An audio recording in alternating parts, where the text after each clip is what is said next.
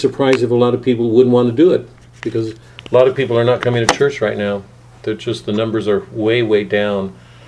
I'm a little bit shocked. When we go to church on, we go to, we've always gone on Saturday evenings. The numbers are one-fifth of what they were. They're so low. I know a lot of people are nervous, so. And by the way, if any of you is really nervous about meeting physically in a classroom, let me know, please. Please do. Um, it may change some things, but it, but at this point, I want to talk with Tim to see what, what he and Father are planning, okay? I think that's it.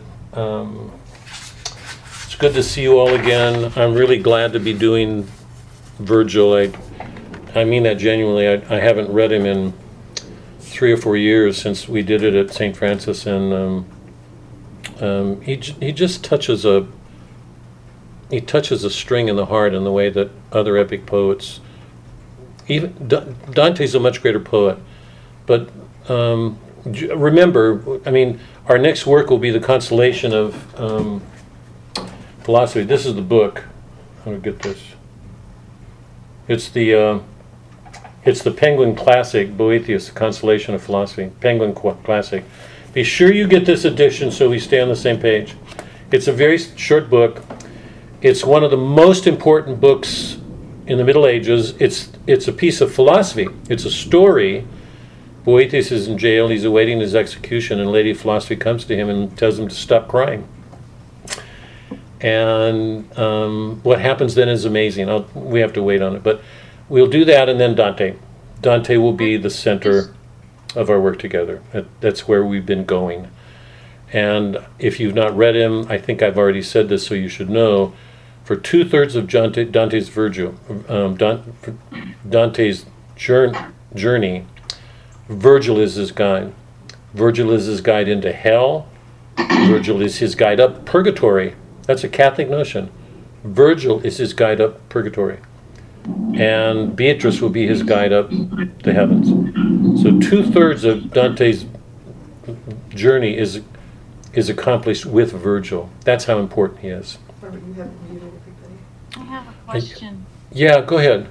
What was that um book again? Consolation of Philosophy? Right, by Boethius. Oh, could I see how you're spelling that? Um, it's here. Let's see. I can't even. B O E Oh. B O. E T H I U S. Oh, thank you. Um, it's a short book. It's um, it's it's so thought provoking. I, I think it's going to knock you off your socks. it's so different from our modern world, but it is one of the most seminal works of the Middle Ages. He he synthesizes the very best thinking of Plato and Aristotle before we get to Saint Thomas.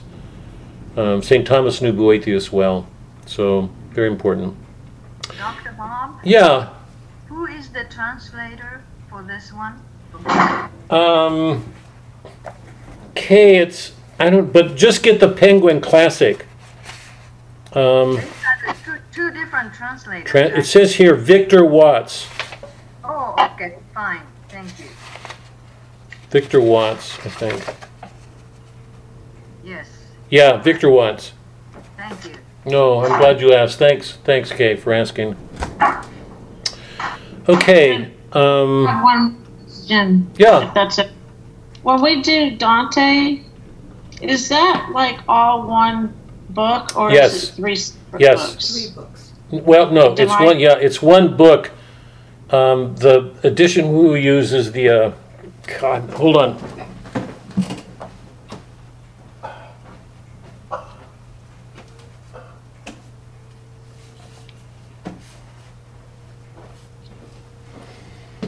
Tina, thanks for asking. Um, the one we're using is called the Portable Dante. It'll be important to get this one. There are lots of translations of Dante, and I think the Musa is really the best. Some are too stiff, some are too formal. Um, Musa, Dante's language gets a little bit guttural sometimes. He's he's writing the all all epic poetry had been written in Greek and Latin. Dante makes a radical change by by writing it in modern or you know medieval Italian. Um, Musa's translation is really good. It's really good. That's the one that we. MUSA? Sorry? I'm sorry. MUSA? Right. Mark Musa, MUSA. It's the portable penguin. It's a, again, it's a penguin.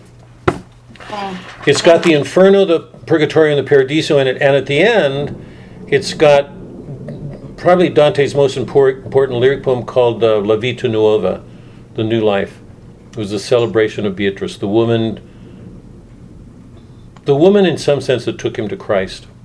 Um, and I'll, I'll allude to it when we get to Dante, but but it, it, I'm, I'm glad you asked. It would for any of you who've read uh, Virgil and you want to get ahead, you can read Boethius or read Dante. They're both they're both wonderful books. They're wonderful stories. Connie, they're the kind of stories you'd want to tell your grandchildren at nine o'clock at night.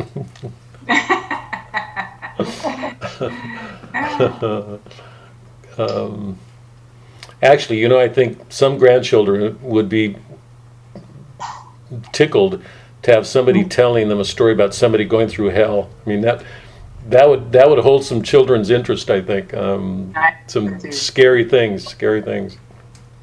Okay, okay, let's let's start. I'm. Um, I did once. Everybody's talking to you. Oh, I'm muting muting you guys again. Um, just for the sake of the sound, and please don't hesitate to um, unmute yourself anytime you have a question or comment. Okay. Um, let's start. Name of the Father, Son, Holy Spirit. Um, you call us to yourself. Um, one of the great themes of Virgil is um, um, that our ends are always with us. Um, we search for them, and when we find them, we realize that there are our beginnings. Our beginnings and ends are the same. You are there always, at the beginning, at the end. There is nothing else outside you. This creation is kept in being by you. Outside of it, there is nothing. It's you. You are our beginning and our end, the Alpha, the Omega. There's nowhere else to go. Um, Christ, you are always with us. You walk beside us. The whole purpose of this course is to be strengthened in our efforts to find you outside of church in our daily affairs. Strengthen us in our efforts to do that, please. Um, to find a strength in you to do those things you ask of us, to love as you do, to accept a crucifixion, a cross. Um, everything you did fulfilled a justice. You did not abrogate, do away with justice. The great call was to fulfill a justice in love. Help us to be just. Help us to take being just seriously, to stand for justice, to work for it, but to bring to it um, a love we can't on our own, to bring you. Um, help us to find a help in these works, um, the wisdom that these people give us to see things, and in some ways, more importantly, to feel them in our hearts. Um, Allen Tate used the term knowledge carried to the heart. Help us to receive all that you're giving, carry it to our hearts, make it living in all that we do, particularly with each other, those we love, um, and when it's hard. Um, I ask a special blessing on the work we're doing. Keep everybody safe from this virus. Hold it off, please. Keep it off. Um, help everybody to stay safe. Um, keep us together. Um, help us to be open to you in these works. Um, we offer these prayers in your name, Christ our Lord. Amen. Okay, I'm going to read um, Tate's poem because it's so appropriate. And then I'm going to read a couple of poems by um, Emily Dickinson. Um, if, if any of you don't know, she was a 19th century um, American poet, very Protestant, but she lived at a time when the Protestant world was in decline, virtually disappearing. The Protestant theology had crumbled, 19th century. Um, Herman Melville, um, Hawthorne, Scarlet Letter, Moby Dick. In, in at um, Francis, um, we just started Melville's um, Billy Budd, um, which is a wonderful story. Um,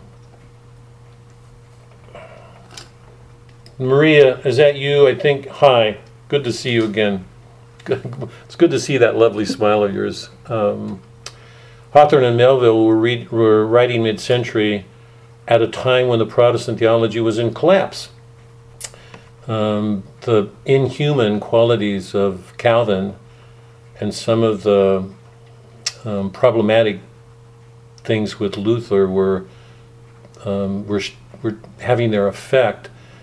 Um, so once people got past their enthusiasm about these new doctrines, um, people began to slip away because they saw that there was something inhuman about it. Both Hawthorne and Melville are treating it explicitly. Um, Scarlet Letter and Moby Dick are both about um, a collapse. Something's happening mid America. And two ways of reading the world, Protestant, Christian, and scientific, are coming into conflict. And they're, they're two of the most important books ever written, and they're certainly two of the most important books for us as Americans because they are about us. Um, I hope we can get to them together here in this class. Emily Dickinson followed them. She was Protestant, but or or her sensibility was Protestant. It was formed by Protestant culture, but she herself um, had trouble following the theology. Um, very private person, a spinster, but she wrote some of the most powerful poetry of the time, some of the most powerful poetry ever written in America. And her themes varied. I mean, she just covers a whole wide range of things. Most of them have to do with this interior consciousness and the way that it responds to the world. She was very sensitive to nature, that nature was speaking to us in some ways, and she felt things about nature that made her aware that something's going on in nature that we don't see. Um, very important poet.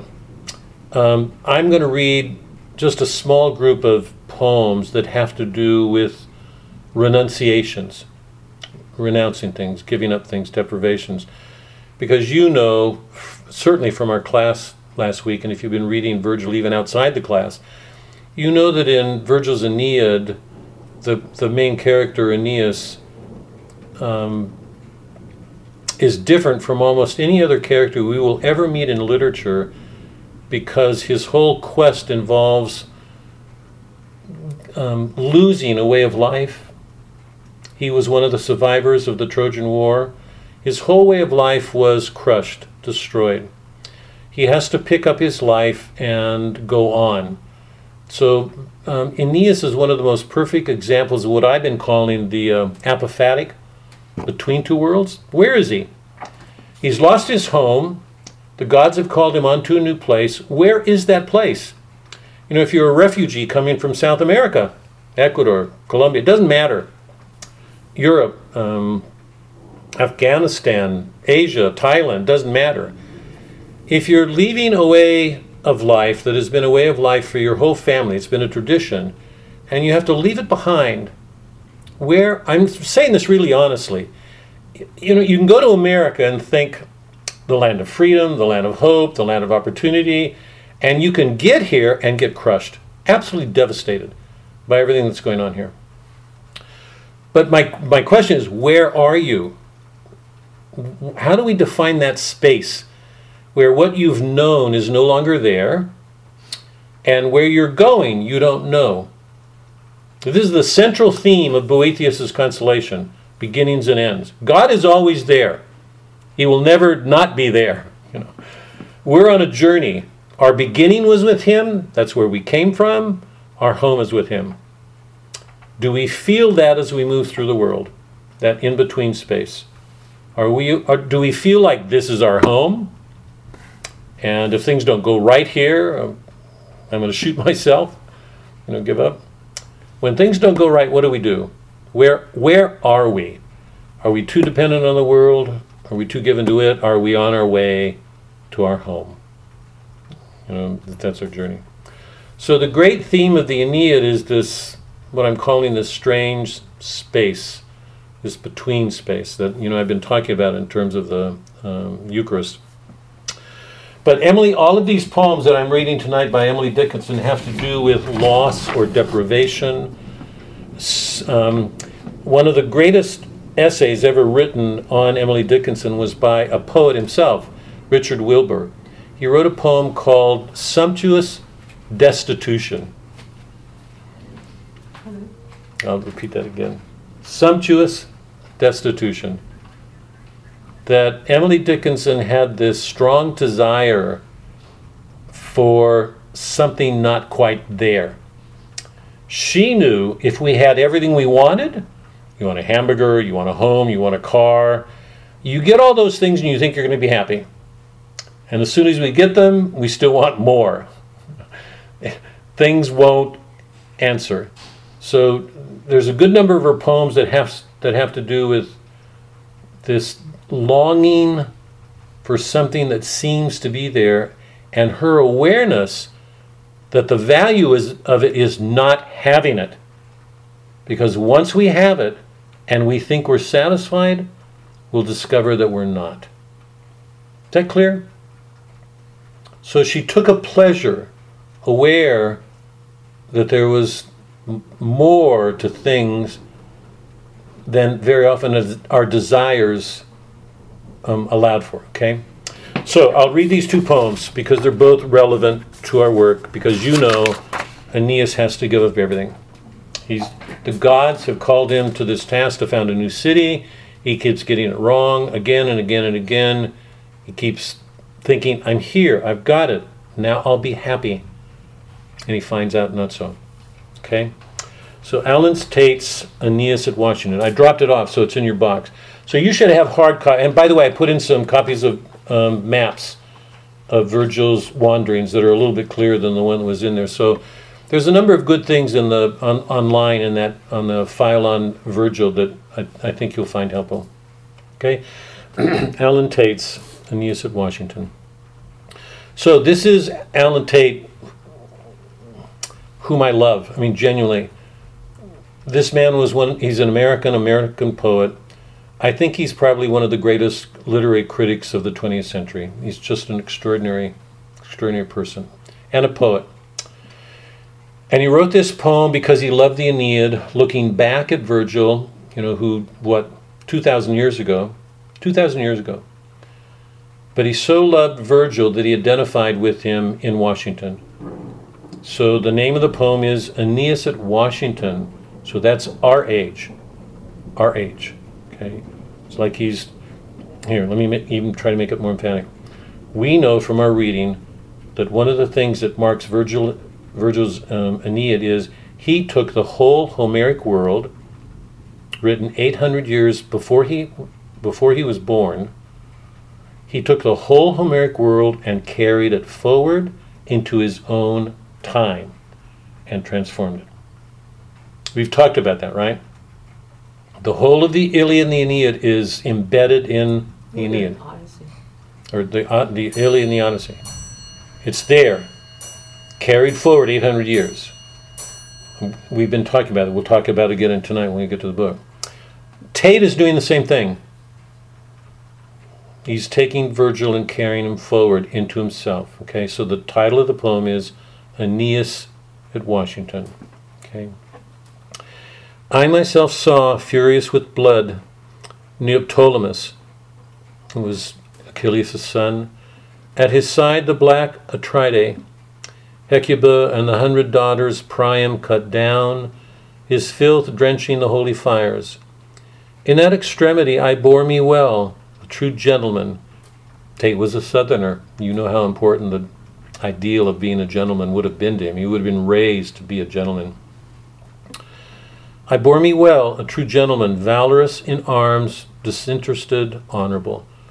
Then fled that was a time when civilization, run by the few, fell to the many. We became more and more of a democracy. Run by the few, fell to the many, and crashed to the shout of men, the clang of arms. Cold victualizing, I seized, I hoisted up the old man my father upon my back.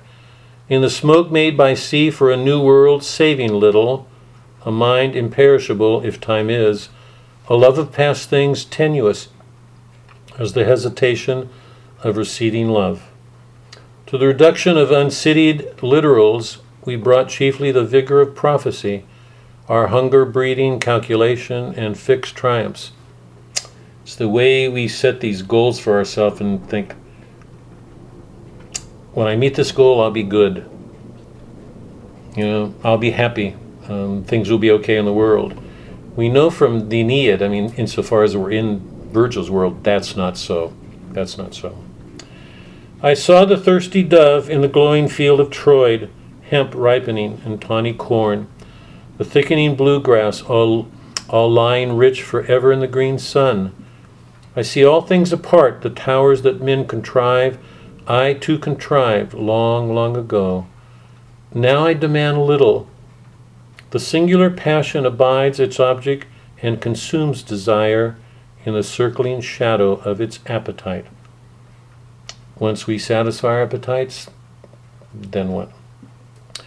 There was a time when the young eyes were slow, their flames steady beyond the firstling fire. I stood in the rain, far from home at nightfall, by the Potomac, the great dome lit by the water, the city my blood had built. I knew no more, while the screech owl whistled his new delight, consecutively dark. Stuck in the wet mire, four thousand leagues from the ninth buried city, I thought of Troy, what we had built her for. He's looking at Washington and remembering the ideals that governed us when we, you know, in our founding generation, we set out to build this democracy. And he's looking at Washington and realizing um, what it's become, what we've lost as a people. And he's recalling Virgil. Um, okay, just a couple of poems by Emily Dickinson. I'm not gonna. I'm gonna try not to comment on them, but but what you'll hear is this longing for something, and um, the value it takes because we don't have it, because it's something we want. It's there. Okay. Um, or we lose it, and um, we feel the loss. We feel the value of something by losing it that somebody who gets it doesn't because very often getting things make us take them for granted. I think we all know that. So here's one Water is taught by thirst, land by the ocean's past, transport by throe, peace by its battles told, love by memorial mold. We memorialize those we lose, birds by the snow. We thirst at first, is nature's act, and later, when we die, a little water supplicate of fingers going by. It intimates the finer want, whose adequate supply is that great water in the west, termed immortality, that great ocean of being, that metaphor of God. Who never wanted maddest joy remains to him unknown, the banquet of abstemiousness to faces that of wine. Within its hope, though yet ungrasped, desires perfect goal, no near, lest the actual should disenthrall thy soul. The importance of these things grows because we don't have them. As soon as we get them, we take them for granted, diminish them. Success is counted sweetest by those who ne'er succeed. To comprehend a nectar requires sorest need. Not one of all the purple host who took the flag today, those in the battle who won, who took the flag today, can tell the definition so clear of victory as he defeated, dying, on whose forbidden ear the distant strains of trumpet burst agonized and clear.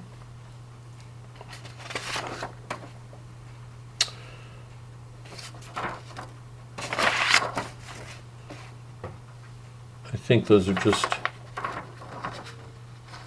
Delight becomes pictorial when viewed through pain, more fair because impossible, that any gain the mountain at a given distance in amber lies. And we see a mountain at a distance, it, it's in a haze of beauty. The mountain at a given distance in amber lies. Approached, the amber flits a little, and that's the skies. So even though we lose the mountain, um, we get instead the skies.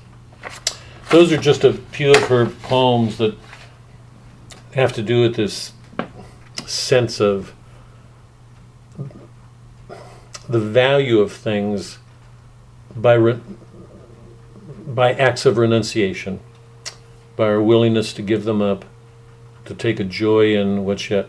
It, it to me it's interesting to think about those in view of everything that Christ says, because Christ says, "Give it, give it." To, when the guy comes to and says, "What do I do?" Christ says, "Give up everything and follow me." The guy gets sad. Um, over and over and over again, Christ is saying, "Give up everything and follow me." Um, the soul of great, the soul of great, the pearl of great price, because when we do, we inherit a kingdom.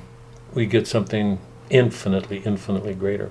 That's what's at the heart of her, so, so many of the poems that I just read of Dickinson.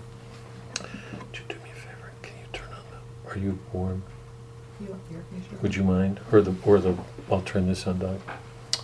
Which do you want? Whichever you want. I don't know if you're warm or cold. Um, okay, let's start on Virgil.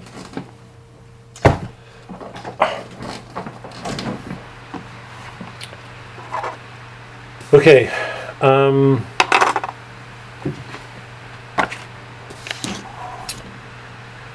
just a couple of things looking back quickly in review.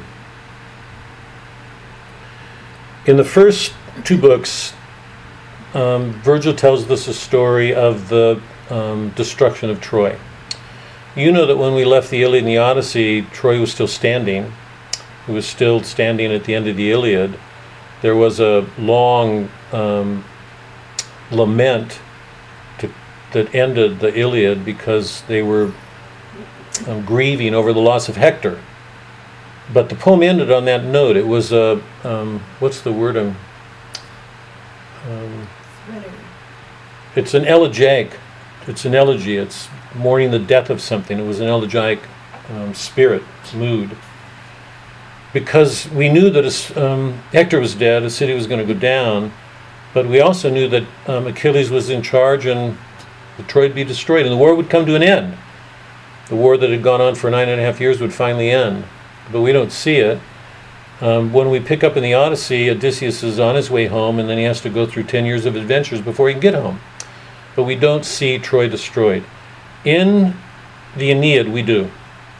So Virgil picks up with um, one of the Trojans named Aeneas.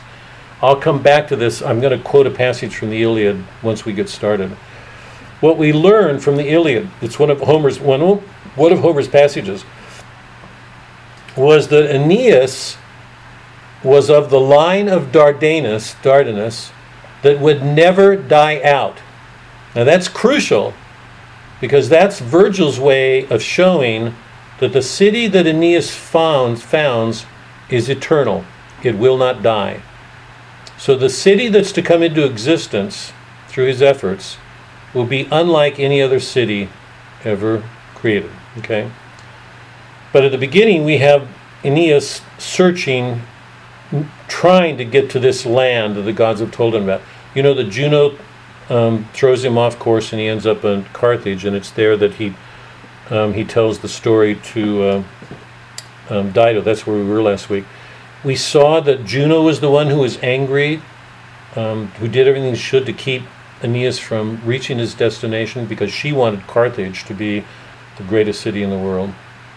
The gods have said otherwise. Uh, we saw from Jupiter's prophecy that Rome was destined to become the greatest city in the world. Um, and I want to read a simile. We've not talked about the language, but I don't want to let it go. Um, on page, I think it's page eight in our book. Yeah. Um, on page eight, um, remember that um, Aeolus, the god of winds, had, had stripped the winds and, and blown Aeneas off course. And Neptune comes to quiet the waves. He's outraged that anybody would do anything with the waters without his permission. And we get this simile. Now, you know that a simile is um, a way of um, identifying one thing with another.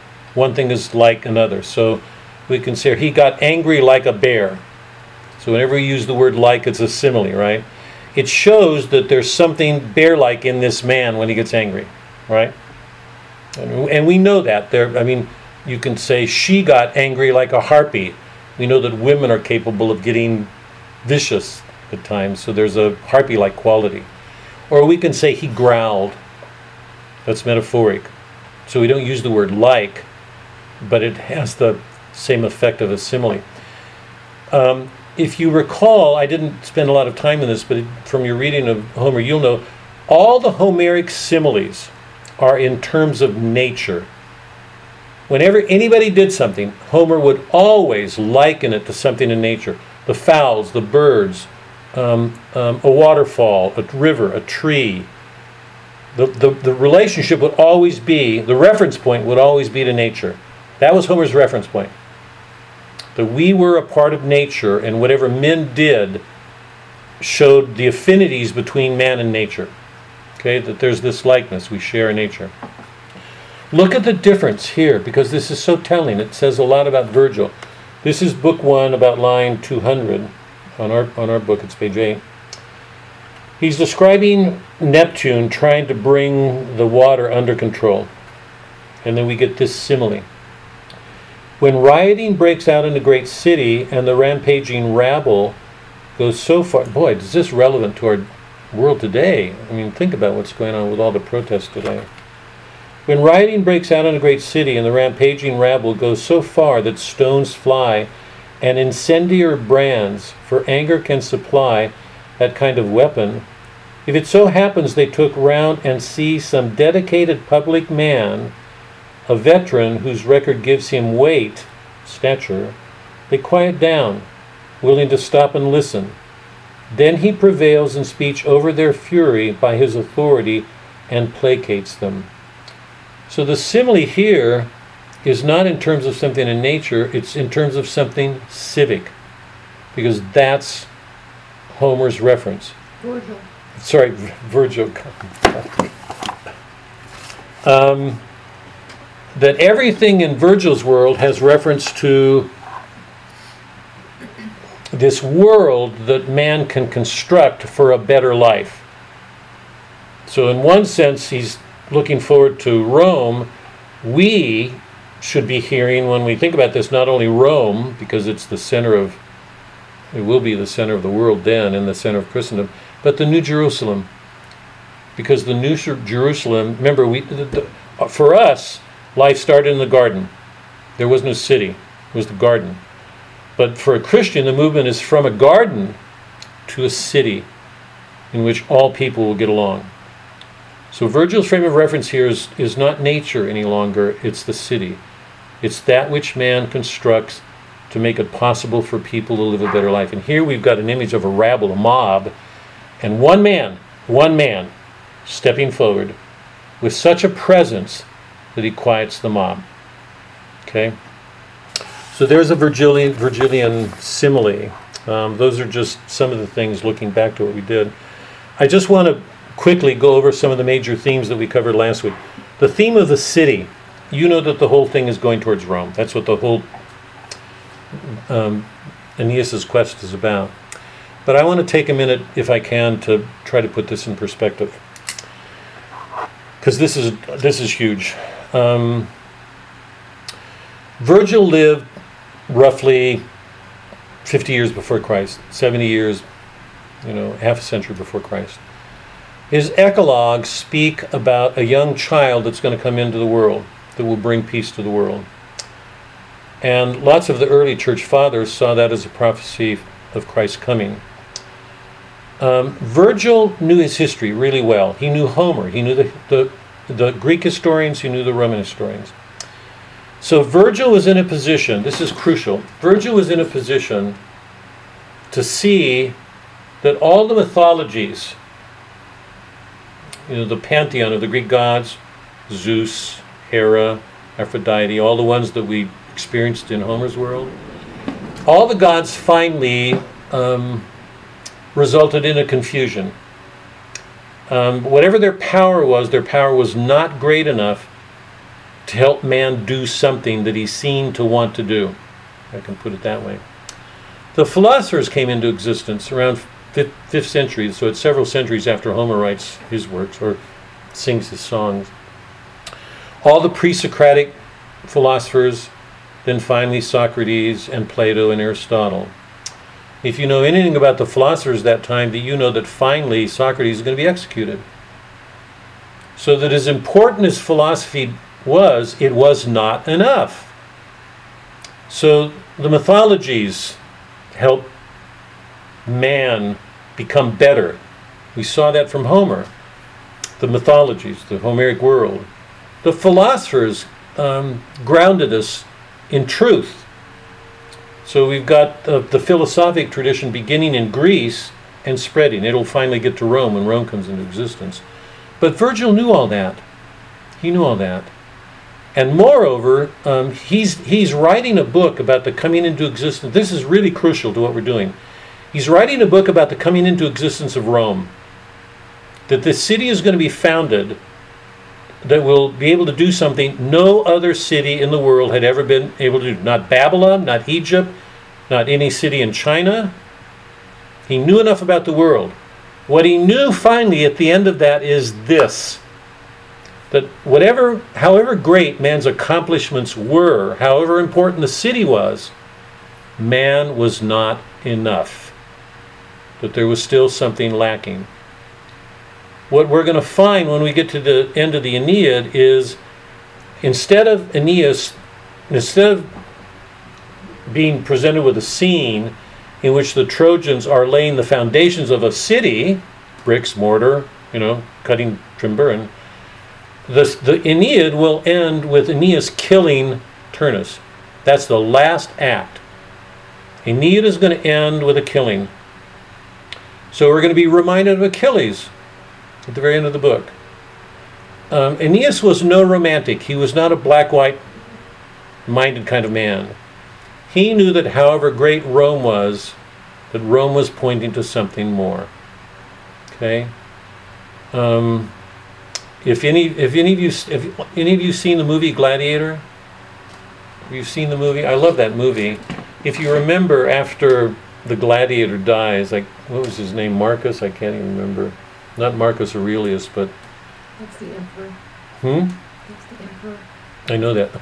I can't remember his name. But anyway, you remember the black guy who was the gladiator that was so close to the gladiator that if you remember the last scene, he's burying the little idol that the gladiator um, worshipped. He would Robert Maximus. Maximus? Yeah, yeah, yeah, yeah, yeah. Thanks, Michael. Um, he took the little idol that Maximus prayed to, it was his image of his god, and he's burying it. And he says, I will see you again. I will see you again. But not yet. Not yet. I thought whoever did that film was a good reader of Virgil, because in some sense, what this story is about is Rome, but not Rome in terms of brick and mortar. It's Rome because it embodies something not yet. We're back in that in between time, that ap- apophatic time, where even though Rome is there physically, embo- what it embodies in itself is a belief that however great this is, there's still something more. When Christ comes into the world, he makes clear what that is. Okay? Rome is pointing towards him. So, this notion of the city is right at the heart of everything Virgil's doing. Okay? But it's not the city the way we would understand it. Sorry, go ahead. Who? Oops. Sorry. Um, we've seen already that the that the Aeneid is based on Homer's world. That the first six books of the Aeneid embody the Odyssey, Odysseus's journeys, his voyaging, his wanderings. The last six books of the Aeneid um, um, carry forward the Iliad. So all of the Homeric world is embedded in Virgil's.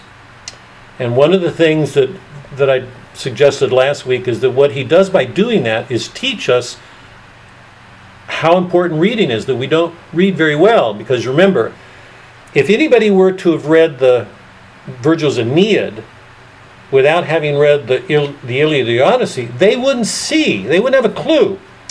If they read about, if they read the fourth book in, in the Aeneid dealing with um, Virgil's, I mean Aeneas's affair with Dido, they would have no clue how that changed what happens between Odysseus and Circe and Calypso.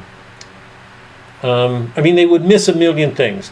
Because what we learned in reading Virgil is the whole of the Homeric world is carried forward, it's there.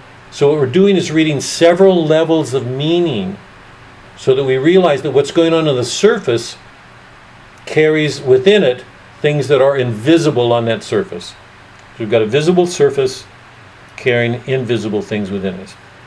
We call that the apophatic. There's a whole philosophic tradition. It's the negative way of getting to God. Is that clear? I mean, I mentioned that last week, and some of you looked a little bit puzzled. Is that, if, if you've got a question about it, please ask, because it's it's crucial to see. We can't read Virgil without seeing that he's. Let me just give another concrete example. When when um, Aeneas is describing the fall of Troy, you know, he he describes meeting this Greek who was tied up, this man named Sinon, who tells him this lie about the Trojan horse. On the basis of that lie, they take the Trojan horse into the city, and the city's destroyed. Every description of, of um, Odysseus is a, he's a man of greed. He watches over the gold. He's guarding the gold. He's a man of cunning. He's a man of treachery. If you watch Achilles, um, he's doing everything he does for gold. So Virgil's taking everything from that Homeric world and changing it. If you've not read the Iliad and the Odyssey, you won't be aware of the changes at all. So there's a tension. We're carrying the Homeric world, everything great about Achilles and Odysseus, into this world, and we're watching a new kind of hero emerge. He has all the qualities of Achilles and Odysseus, but he brings to them something that corrects both of their faults. You wouldn't see that if you had not read Homer, the Iliad and the Odyssey, okay? So one of the great themes of the Aeneid is this theme of what I'm calling um, um, transforming or translating. He's take he's taking the past with him and redeeming it, changing it, transforming it as he goes. And by doing that, he made it clear what the epic poet, every great storyteller would have to do. Faulkner does it, Melville does it. You have to you have to take the past. We we don't live in isolation. We don't exist in a vacuum. All of us carries the past within us. The question is, what do we do with the past? Do we let it overwhelm us? Do we let it crush us? Even with defeat, because remember, Aeneas comes out of defeat. What do we do with the past? How do we carry it forward? What do we do to change it? It's one of the greatest themes that Virgil gave us. It's it changed Western civilization. It's at the heart of everything. It's at the heart of everything we believe in in the West. Um, one of the things we saw in Aeneas's retelling of the story is that is that Troy did not fall from heroic acts on the part of Achilles or Odysseus. It was destroyed um, by deception and cunning and blasphemy. Odysseus told lies. Sinon told lies. They used the gods. They used the gods. So that um, everything that Troy represents is foul. There was something wrong with Troy. Whatever it is Rome is going to be, it cannot be those things. Troy was too susceptible to religious superstition. The Trojans gave in. They allowed these blasphemies and these deceptions to destroy their city. Is that clear? They were too given to, to deceptions. They let this happen. Um, and trick them. Um, they're too superstitious. So the, the Rome that's going to come into existence is going to have to learn from these things to bring a different kind of city into being. Um, just quickly, two other um, changes before um, we go to the book again. We didn't we didn't get to either one of them, but I'll mention them here. Two of the important changes that take place from the Homeric world to the Virgilian world is that um, Aeneas's year with with Dido is a year with an actual woman. Um, Carthage is a real place. What he does with her is going to have consequences for Rome several hundred years. 1200 a thousand years later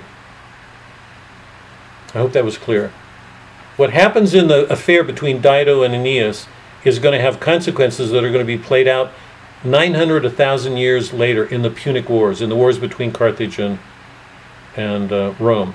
If you know anything about your history you know that carthage almost destroyed rome. Almost destroyed.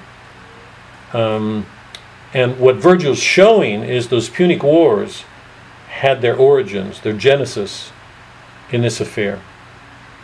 So um, in uh, the Odyssey, Odysseus has these two experiences with one with Calypso and one with Circe, but in their archetypes, they belong to an ideal world. I hope that's clear. They're not real, they're nymphs. They belong to an I. Homer's looking at archetypes. Virgil is a Roman, is looking at real time. So, in the shift from the Homeric world to the Virgilian world, we've moved from an idealized world into real history. Let me give a better example to make this clear. If you look at the Greek statues of a soldier like David, you'll see a very smooth, idealistic, perfect in motion. It's absolutely perfect. It's a per, it's it's an image of perfection idealized. That's the Greek representation in art. It's an abstraction. If you look at the Roman images of art, they show age, faces that are withered. Even of an athlete, you're going to see faults and flaws and age. Because the, the Romans realized that the Greeks too idealized things, that they didn't live in time. So that in the shift from Homer's world to Virgil's, in a sense, we're, we're moving from an idealized world, with, particularly with Achilles and Odysseus, into a world of real time in which everything tends to decay and loss. So much of what happens will involve suffering, loss, again and again and again and again. Um, so, what happens between Dido and Aeneas um, is going to have um, long range um, consequences. And the just as another example, the funeral that takes place in the first half of the Aeneid is the funeral for um, Aeneas' father, Anchises, who's going to lose his father. If you remember the Homeric world, the funeral was for Patroclus.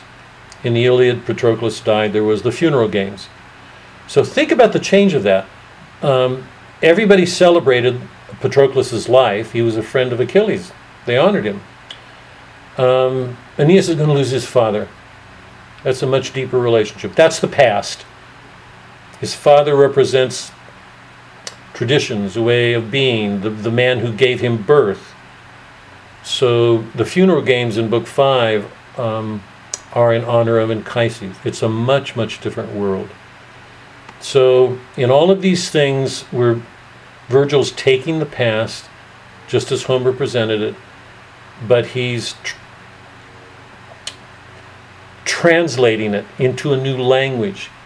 He's transforming it and in the process, and he's doing that because something new is coming into the world. It's a new kind of hero. Um, and so, one of the questions we've got to ask ourselves is how is Aeneas different from Achilles and Odysseus?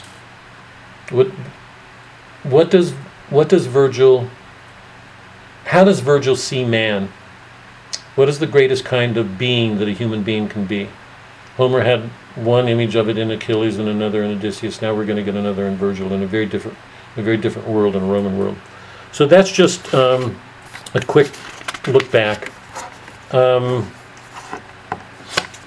let me stop before we before we turn to the books and start looking at um, at books three, four, and five. Any any questions, you guys? about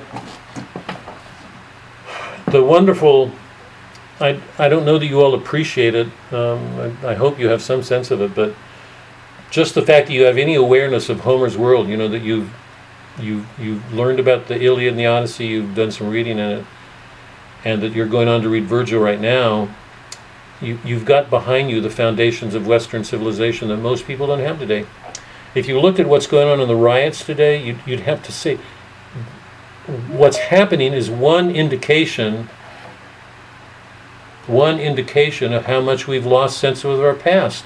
We've lost touch, we've just lost touch with the things that make um, America what it's always been.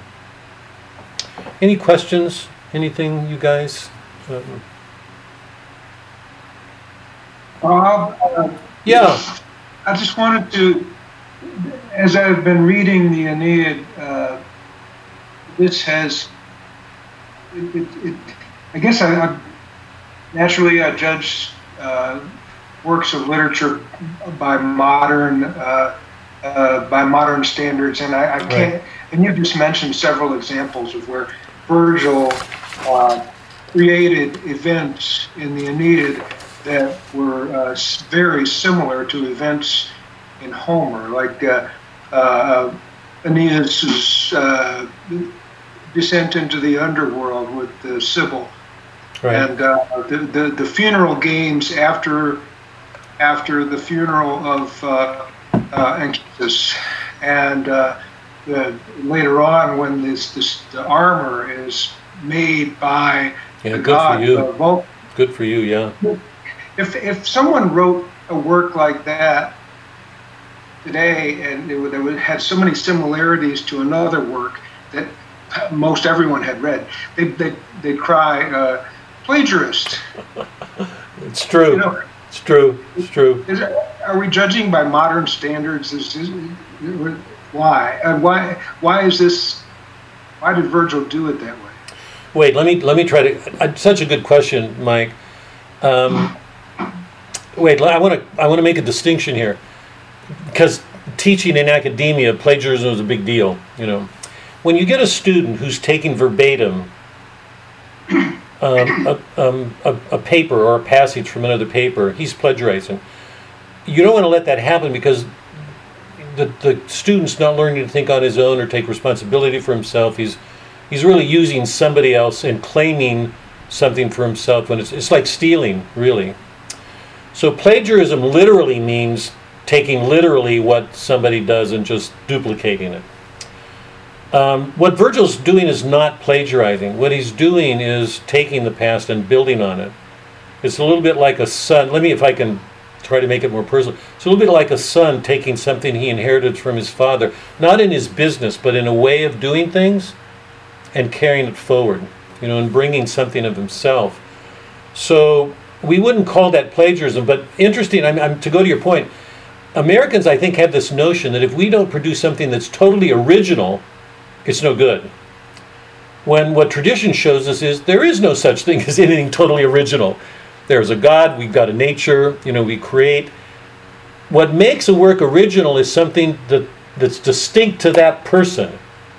So if you read Faulkner, for example, or Melville, or Shakespeare, or Dante, or you know whoever you go, you find that you're you're reading the works of somebody, and even if even if those writers are dealing with um, um, what they call twice told tales, they're tales that have already been told, but they're retelling them.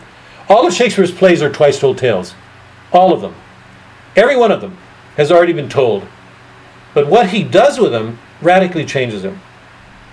So none of those artists are plagiarizing. What they're showing is their maturity because by, by carrying the past forward, they're able to bring a depth of vision to what they do that they wouldn't have if they didn't know those people, you know, if they disown them.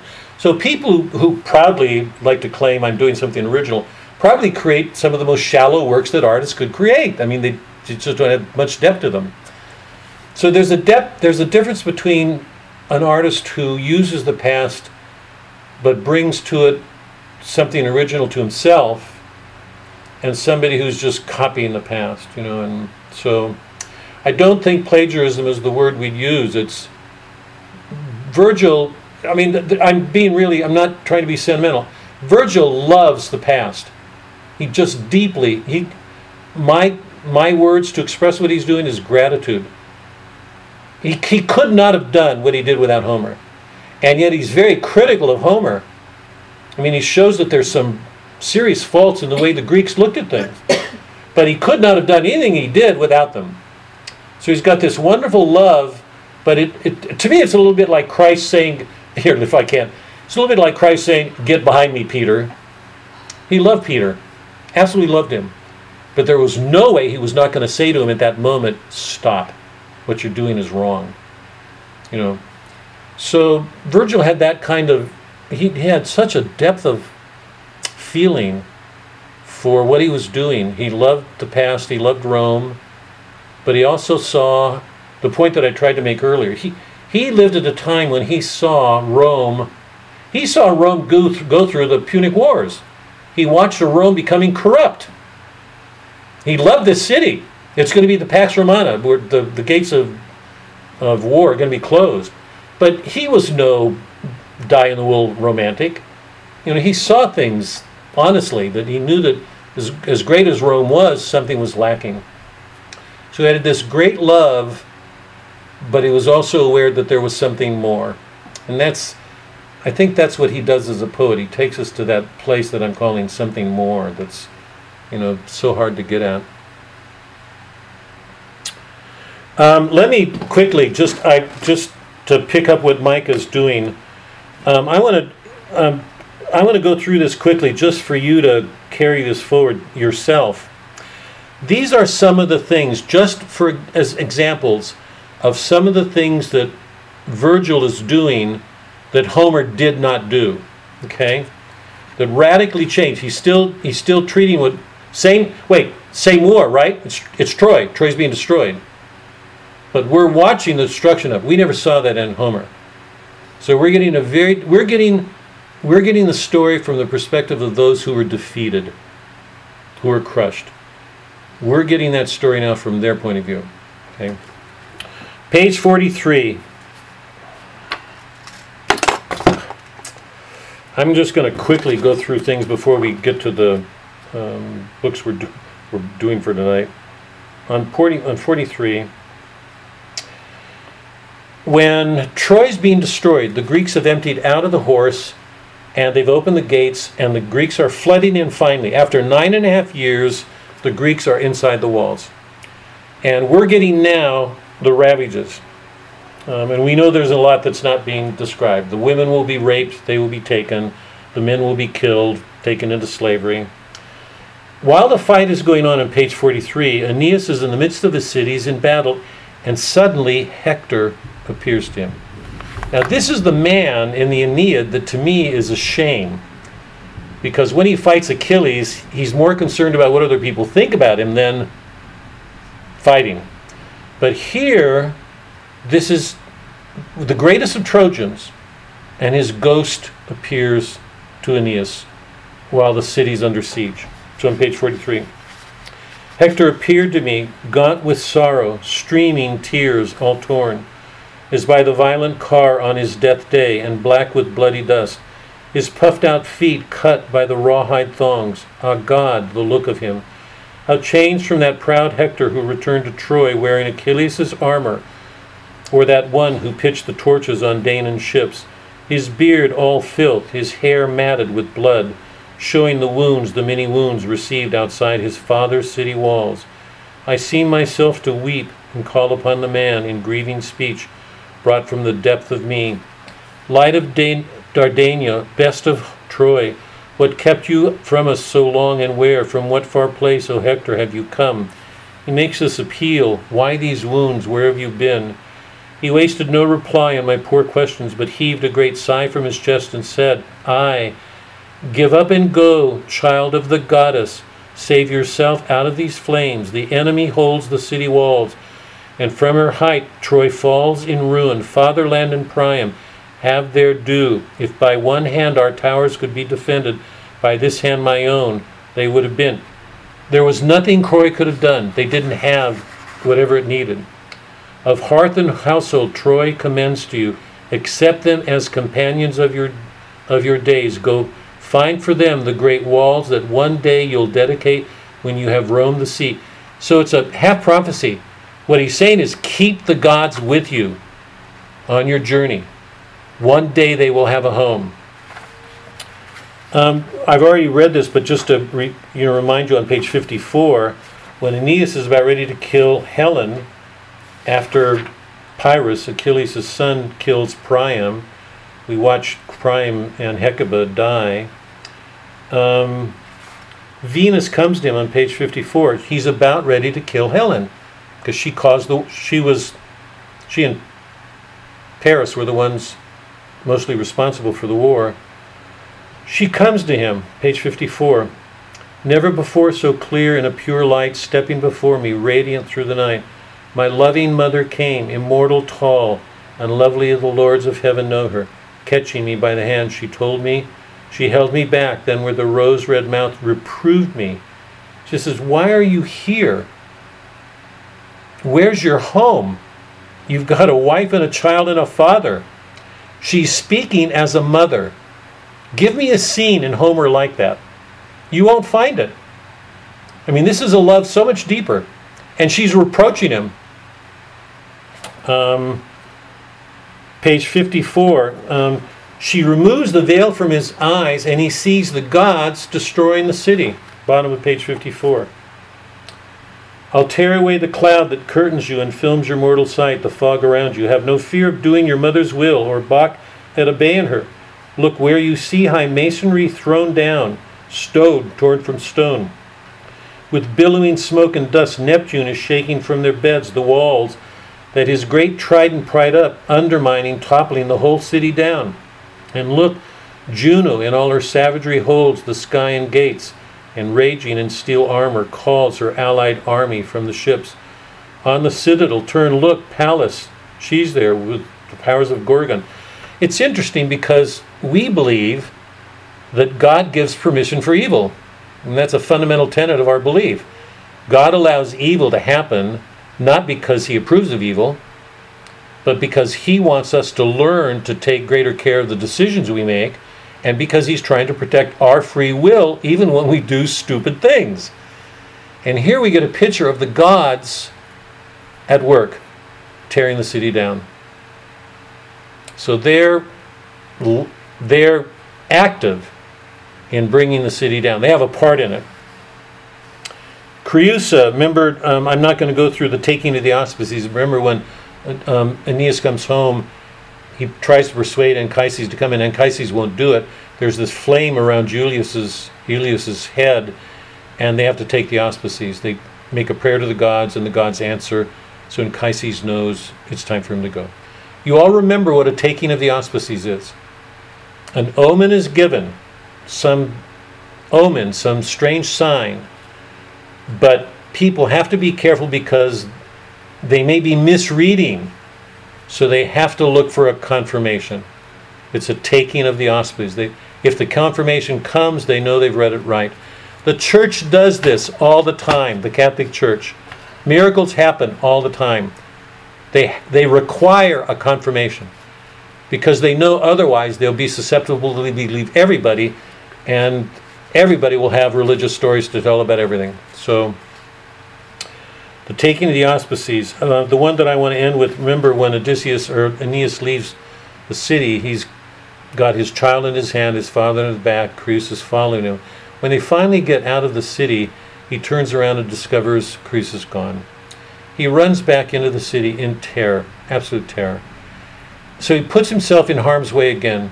There are enemy soldiers all around him. He's screaming for his wife, and suddenly she appears to him as a ghost. This is on page um, 60. Um, I pressed on to see Priam's hall and tower in the bare colonnades of Juno's shrine. Two chosen guards, Phoenix and hard Ulysses, kept watch over the plunder. That's as good as it's going to get for Ulysses. this is the great hero of the Odyssey. In the Aeneid, he's just guarding plunder. All he cares about is loot. Um, drawn up around them, boys and frightened mothers stood in line. I even dare to call out in the night. Cream screams for it. Then to my vision her sad wraith appeared, Creusa's ghost larger than life before me, chilled to the marrow. I could feel the hair on my head rise, the voice clot in my throat, but she spoke out to ease me of my fear. What's to be gained by giving way to grief so mad, so madly, my sweet husband? Nothing here has come to pass except as heaven willed. It's God's will. He let it be. It's, I mean, it's Christ at the cross, yeah? And he's going to be crucified. Um, you may not take Creusa with you now, it was not so ordained, nor does the Lord of high Olympus give you leave. For you long exile waits and long sea miles to plow. You shall make landfall at Hesperia. This is this strange place that he has yet to learn. He doesn't understand it and will not for a long time. And she says, um, A kingdom and a queen for you. Dismiss these tears for your beloved Creusa. I shall not see the proud homelands of Myrmidons. She gives him up to another woman. She knows he will marry. These marriages are not small, and I, I don't want to give this away. He's, he's going to have, just think about this. Creusa is from Asia, where Troy is. Dido is from Africa. And um, Lavinia, the woman he will marry, will be from Europe. So Aeneas will bring to this city, this strange city called Rome, a universal quality that will represent three different continents, three different relationships. So the, these his relationship to and and notice. Well, we have to talk about this later. What those relationships mean. Here she's giving him up, and she says farewell. So, no, the great mother of the gods detains me here in these shores. She says I cannot go. Farewell now. Cherish still your son in mine. With this she left me weeping. Find anything like that in the Odyssey or the Iliad? You're not going to find it. And I yet, sorry, sorry, go ahead. Yeah. It's Melody.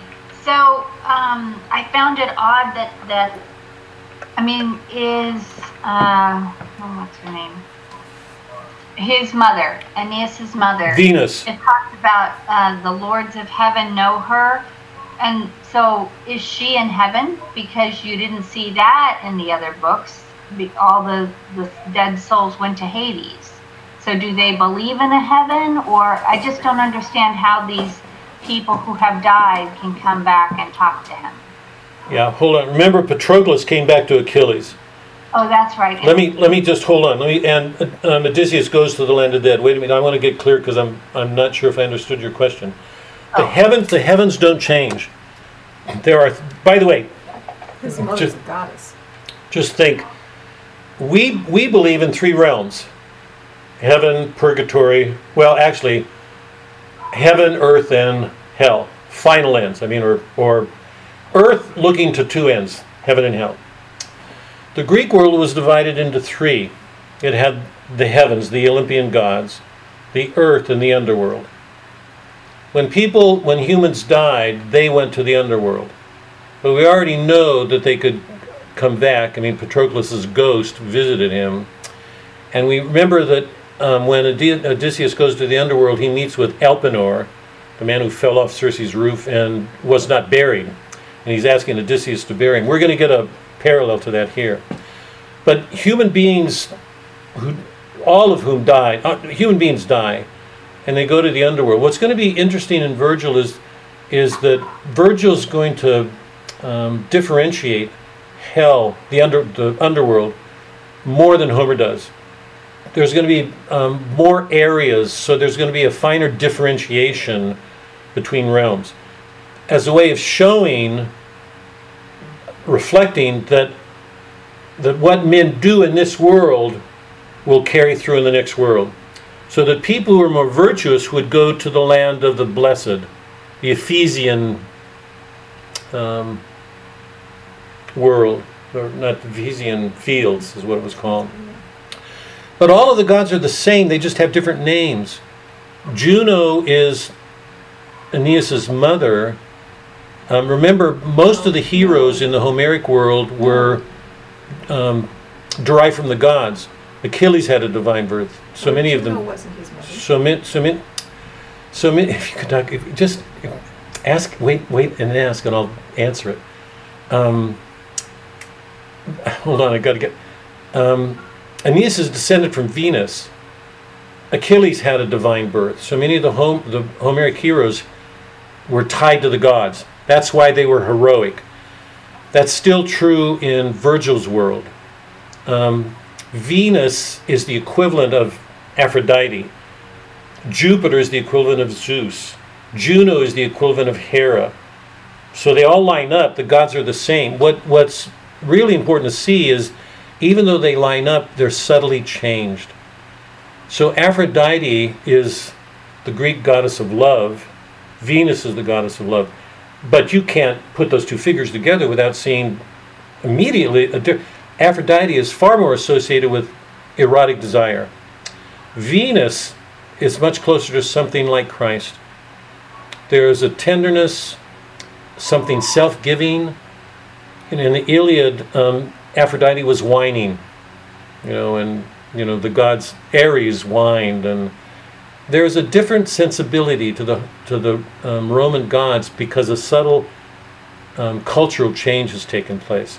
So the gods line up, but the sensibility, the spirit they bring represents a change in the Roman people. Something has changed from that Greek world to the Roman. There's a far greater love for the common person, for the common good. There's a much greater willingness to sacrifice oneself for something. I mean, these are qualities we're going to see in Rome that we didn't see in the Greek world. Sorry, what, what did you have? What You di- said Juno was Aeneas' mother. It's not Juno. oh, It's Venus. right. And that's what I forgot. I forgot that she was a goddess. So Who? Venus? bad. No, no, no, no, no, no. Don't. I'm glad. No, no. I'm glad you're, because I'm. I'm sure that, you know, this is helping everybody get something. So don't. Don't. I'm glad for your questions. You guys, as far as I'm concerned, you don't ask enough. I'm glad for your question. It helps everybody. It helps everybody. The questions you're asking are, oftentimes the questions lots of people have. So, okay. You. Um, let's turn. Anybody? Any other questions before we look at the book?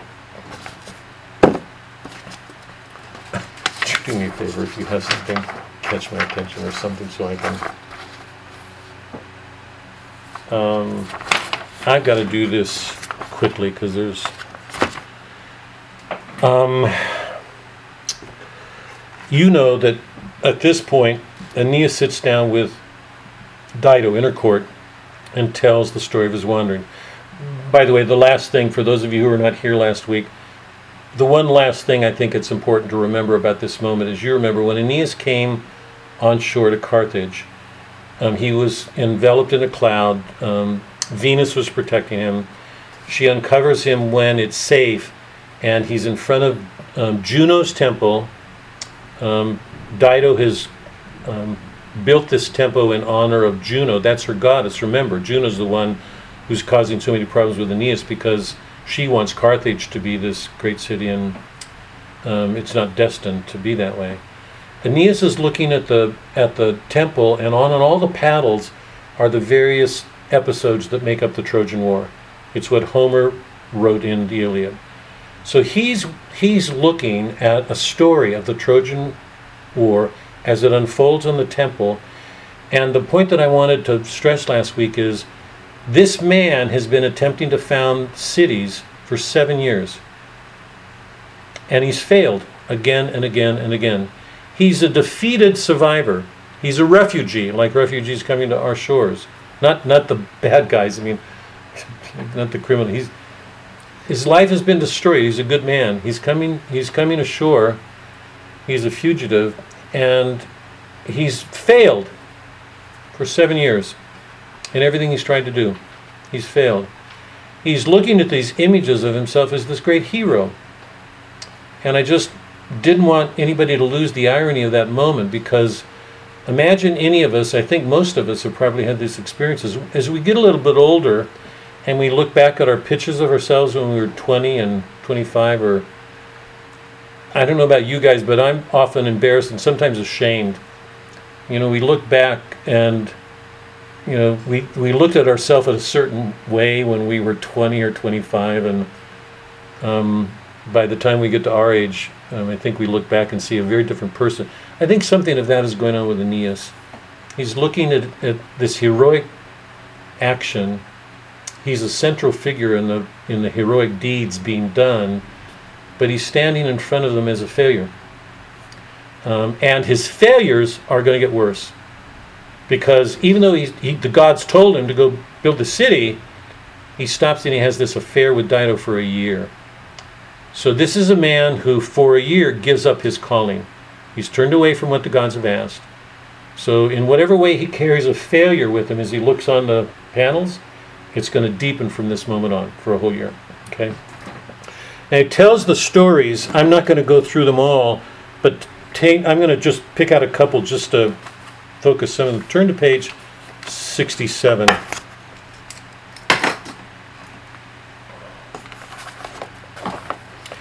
He's telling Dido of all the cities he attempted to found. When he sets off from Troy, the very first one is um, the Aeneadae, um, not far offshore.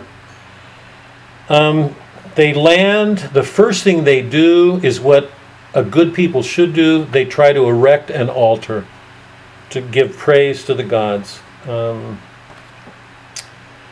I stepped over trying to tear away green stuff out of the mound. This is on page 66, it's, it's book 3, about line 40.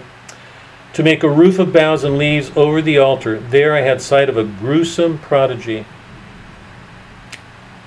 As he pulls up these branches, blood comes up and he hears a voice. It's one of the most famous scenes in all of Virgil. We're going to get we're going to get it repeated in Dante. Shuddering took me, my heart's blood ran slow and chill with fear. Once more I went forward and fought to pull up another stubborn shoot, to find what cause lay hid there, and again dark crimson blood. A groan, go down a few lines, a groan came from the mound, a sobbing muffled in the depth of earth, and words were carried forward. Must you rend me, derelict that I am, Aeneas, spare me now. He gets the story. He's a Trojan who was sent by Priam when Priam believed that Troy was in danger and he wanted to save his gold. Ah, put the savage land behind you, leave this shore of greed, for I am Polydorus, an iron hedge of spears covered my body. Go down a few lines. This man, this Polydorus, ill starred Priam, had sent some years before in secret with great weight of gold to be maintained by the Thracian king. That was a time when Priam's trust in Dardan arms had faltered as he saw Ilium ringed in siege. The Thracian, after the shattering of Tro- Trojan power, after fortune had left us, threw in his lot with Agamemnon, cause and winning arms, broke every pact and oath, killed Polydorus, and took the gold by force, another act of treachery. So here's a land that's tainted, and it's tainted by political betrayals. So once again, we're seeing the causes underneath cities, the betrayals, the greed, people wanting gold possessions. So he has to pick up. Um, he goes to Pergamon, um, page 70. For the first time they settle since they left, they actually start plowing and planting. But um, in a year, uh, towards the end of a year, a plague sets in and people are killed. They're dying. So they have to move again. They go to the land of the Strophades, it's the land of the Harpies, and it's there on page 74. Um, look at this quickly, it's important. They're eating, the, this, is, this is like the um, chapter in the Odyssey when Odysseus' men came to the island of Helios, remember? They were told not to eat the cattle. Now, Aeneas has no such warning, but the men see the, these cattle and they um, kill them so they can eat. Um, and they have to move because the harpies come. They take shelter and try to eat again, and the harpies come again. Um, on page 74, these harpy, feminine, vicious looking figures soar around, threatening them. And once they're frightened, they fly off. But one of them, the leader, Celaeno, stops on, in the middle of page 74. Only Celaeno, perched on a high crag, a ghastly witch, brought words out, croaking down. So wars are you given recompense for slaughter of bulls and bullocks? Can it be heirs of Laomedon? You'll arm for war to drive the innocent harpies from their country. They ate the food, presumably without asking or without um, doing proper, proper homage. Italy is the land you look for well. The winds will blow. You'll find your Italy. You'll be allowed to enter port, but you may never wall your destined city till deathly famine, for the blood shed here has made you grind your tables with your teeth. It's one of the most important prophecies in the Aeneid. And it's interesting that, remember, the one that did, the, the one act that did away with Homer's, I mean, with uh, Odysseus' companions was eating, not controlling their appetites. Here, um, the harpy, Celaeno, is threatening them because of the way they've abused this and saying, um, You will never wall your destined city till death, deathly famine, for the bloodshed here has made you grind your tables with your teeth. So they won't know where they are. They won't know that they're home until they're eating their tables. That's Celaeno's prophecy. Okay? Um, he will go on. Um, one of the most important cities, go to page 76. They come to Buthrotum. This is really important. Middle of the page. There they meet Andromache. Remember, Andromache was Hector's wife? She was the one we saw in Book Six in the Iliad. That remember Hector went to try to get Paris, and there was that touching exchange between them. The middle of page seventy-six.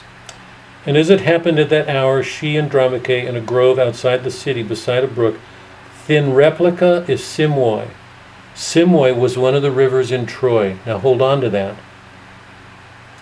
Beside a brook, the replica of Simois was making from a ceremonial meal her offerings and libations to the dust, calling the great shade at a tomb called Hector's. So she's appealing to her husband, who's dead. It's a memorial. And she sees Aeneas walking up at the bottom, page 76. Where's my Hector? Then she wept and filled the grove with veiling because she looks at Aeneas as if he's a shade because you know she expected him to be dead. Um, Andromache tells Aeneas the story that she was married to Pyrrhus, Achilles' son, and Pyrrhus gave her up for um, a Greek woman and gave her to um, Helenus. Um, and they came here and founded this city on, on page 77. By that death, part of the kingdom passed to Helenus. He called the plain Chaonian, the realm itself Chaonia, from the Trojan Chaon, and built a Pergamum, a citadel called Iliums, on this ridge. Pergamum was the was what the was the name of the um, citadel in Troy. Go on over in the middle of page 78. She poured out her question all in tears, her long and vain lament, when the great soldier and son of Priam, Helenus, approached from the townside with many in his train, in his great joy at knowing us for kindred.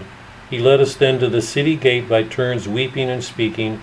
Walking along with him, I saw before me Troy in miniature, a slender copy of our massive tower, a dry brooklet named Xanthus.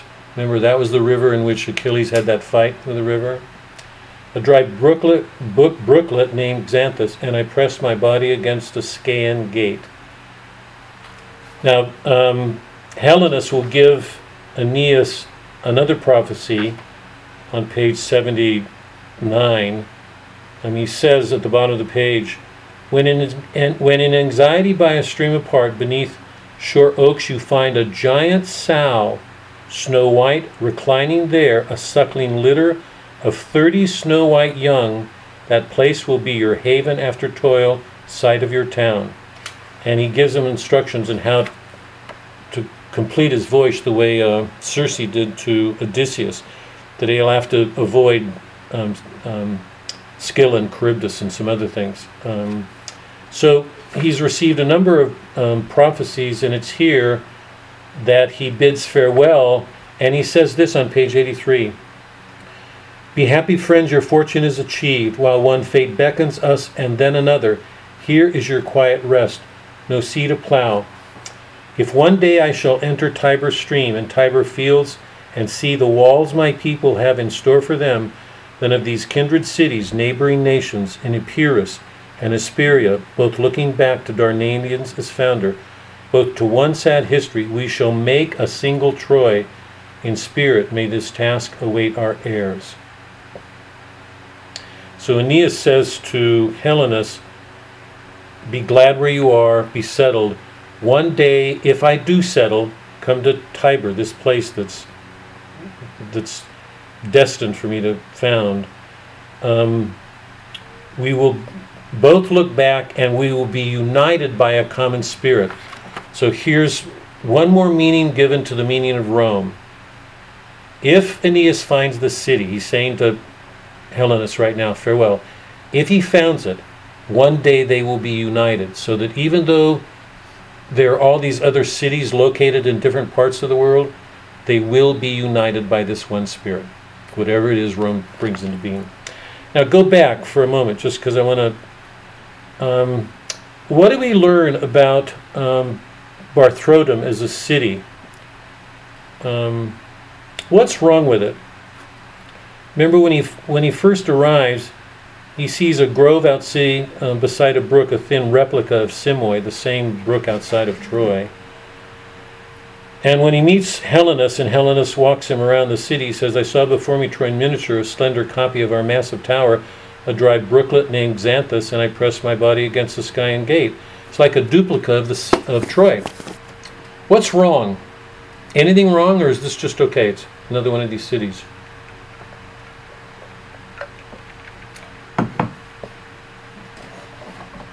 I think Aeneas is learning something. All these cities are dying. There's something wrong with them all. There's something wrong with every one of them. And it, all it does is make clear to us that whatever this Rome is going to be,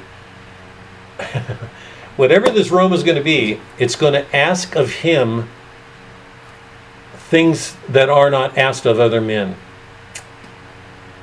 He's going to have to keep making sacrifice after sacrifice after sacrifice. He, he can't hold up these trophies to say, look, all of this I have. His whole life is a life of renunciations. If Rome is going to be the city that the gods are calling into being, it, it, it's got to separate itself from these other cities. What's wrong with um, Buthrotum?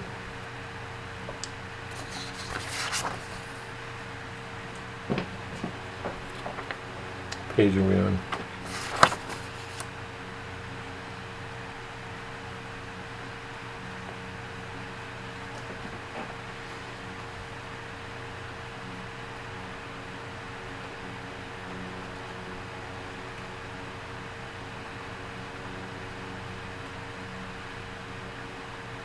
Mm-mm. God, what?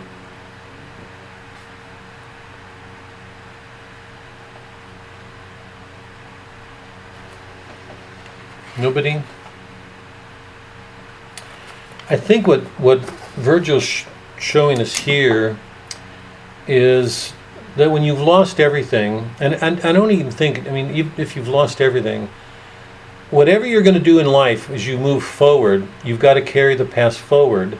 He's made that clear. But you can't duplicate the past. And let me try to generalize on this. If you're a child, let's say, and you really admire your parents,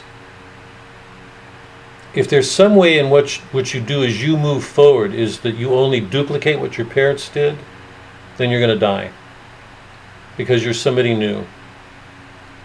So what he's showing is you just cannot duplicate the past. You can't pick the past up and because if you do, it's going to die. There's something living in human beings that has to move forward in, in what I'm calling this apophatic space, this in-between space. It's not there. It's not here. You know, when when we settle ourselves and think this is it, and we're duplicating something. Helenus and Andromache are alive. They're Trojans. They survived the war. But it's a, they've got the same Simois, and, and notice the, the, the description of the, of the city and the. I saw before me Troy in miniature, a slender copy of our massive, a dry brooklet named Xanthus. It's dried up, it's dying. every one of these cities is showing some form of death. That, that this is amazing in the way it points to Christ. There's something wrong with every one of them. Um, and whatever this Rome is, it can't carry, it's got to renounce these things. And so here what we're seeing is you just can't pick up the past and duplicate it. If you do, it's dead. Um, Aeneas is going to go on to other cities, and, and rather, I mean, I, I'm, I'm, I'm trusting that you've read them, and if you've seen my notes, they should help. But what I would, what I'd like to do now is turn to book four, and as quickly as I can, just quote some passages um, to put this together with Dido. But let me stop. Um, any, I, I want to do this quickly, but any questions before I do? I just want to pull some things together with Dido and, and include Carthage in this list of cities. So if we start from Troy and, and go out from Troy with all these cities, we'll finally get to Carthage and Dido.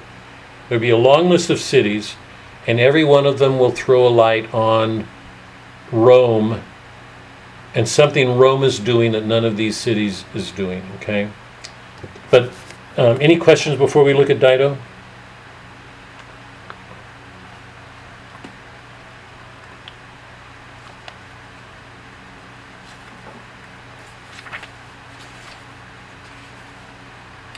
Let me just go through some of the passages very quickly to just try to root this in the book and then I'll, I'll ask my questions. On page 96, this is book four, about line 45 or so.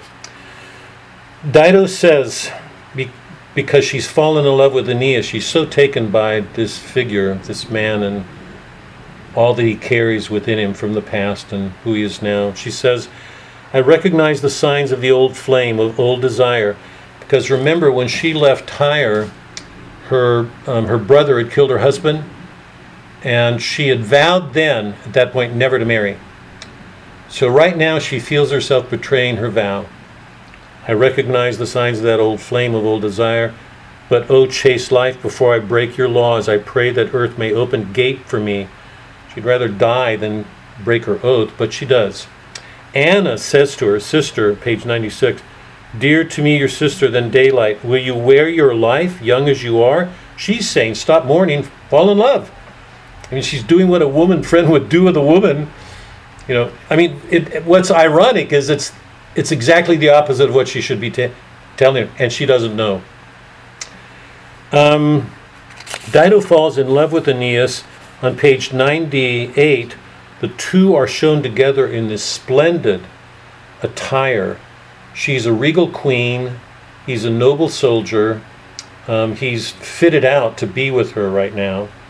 And on 90, 98 it says, Towers hath built rose no farther, men no longer trained in arms or toiled to make harbors and battlements impregnable. Projects were broken off, laid over, and the menacing huge walls with cranes and moving stood against the sky. This great city that Dido was building has come to a halt. She's not doing what she once did as the leader of Carthage. Um, on page 101, the two um, are out for a walk and go to a cave, and it's there that they sexually consummate their love. Page 101. Now to the selfsame cave came Dido and the captain of the Trojans, primal Earth herself, and Nuptial Juno opened the ritual. Torches of lightning, bla- light, lightning blazed. High heaven became witness to their marriage, and nymphs cried out wild hymns from a mountain top. That day was the first cause of death and first of sorrow. Dido had no further qualms as to impressions given and said abroad. She didn't care what people thought. Once she did. Um, she was at least keeping up appearances. Now she doesn't any longer. She thought no longer of a secret love, but called it marriage. Thus, under that name, she hid her fault. Now, um, Aeneas is there a year, and at one point, um, Mer- um, Mercury appears to him at bottom of 104, alighting tiptoe on the first huntments, hutments. There he found Aeneas laying foundations for new towers and homes. He noted well the sword hilt the man wore, adorned with yellow jasper, and the cloak aglow with Tyrian dye upon his shoulders. Gifts of the wealthy queen, who had inter- inwoven gold thread in the fabric. Mercury took him to task at once. Is it for you to lay the stones for Carthage high walls? Tame husband that you are, and build their city? Um, go down, amazed and shocked at the bottom of his soul by what his eyes had seen. Aeneas felt his hackles rise, his voice choke in his throat um, at the sharp admonition. He's terrified by the moment, and it's at that point he tells his men, "Get ready, make ready the ships." Now go back a second. Mercury comes to him. Notice the way Aeneas is dressed. He noted well the sword hilt the man wore, adorned with yellow jasper, and the cloak aglow with Tyrian dye upon his soldiers' shoulders, gifts of the wealth, wealthy queen. What's your response to Aeneas as he's dressed this way? What's the difference between Aeneas here and who he was at Troy, or who he was during the seven years of his journeys before this affair with Dido?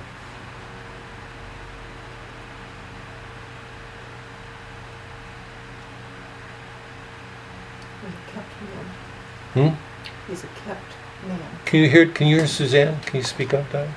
He's a kept man. Meaning what? Dido's. He's Dido's toy. Do you all hear? Can you hear Doug? Yeah, there's something effeminate to him. Right? There's something effeminate. It's like a man wearing jewelry. He's given himself to leisure. He's not the soldier he once was. And the building is stopped. What he's doing now is what he did was move off his calling and given himself to the building of Troy. So in, in this or sorry, Carthage, yeah. Um, Dido will confront him on page 96. She's really angry because she hears this rumor that he's making plans to leave. And she can't believe um, what she hears. She says on page 106 Evil rumor, shameless as before, brought word. She's furious. Can our love not hold you? Can the pledge we gave not hold you? Can Dido now not um, now sure to die in pain? Will you abandon me? She says on page 107, To whom do you abandon me? A dying woman? Her first thought is that he must be leaving her for another woman. Um, he denies all that she says. He says on page 107, um, As for myself, be sure I never shall deny all that you say. Your majesty of what you meant to me never will be the memory of Elissa. Um, he's, all that she says is true. What he what he goes on to say is he's not doing it for himself. He's doing it because the gods have called him onto something that requires that he leave. Do not think i meant to be deceitful and slip away. I never held the torches of a bridegroom never entered into the pact. The, their marriage a marriage was never consummated never performed. Um, he's going to leave. Um, and he says at the very end I drank his measure when he looked at the gods, so please no more of these appeals that set us both afire. I sail for Italy, not of my own free will. Over and over and over again, what distinguishes Aeneas from all these other soldiers is what he does is not his own will. He's doing the will of the gods. Now hold on to that because everything that's motivated most of these men that we've been looking at power, wealth, prestige, it's what made Troy fall. Um, she goes um, to Anna and she has her keepers um, build up a pyre and she tells her sister that she's performing a magic act to keep Aeneas there when what she's actually doing is preparing for her suicide. She prepares this pyre. Anna's confused. She thinks she's she's doing a magic ritual to keep Aeneas there when she's not. Um, and when Aeneas leaves, um,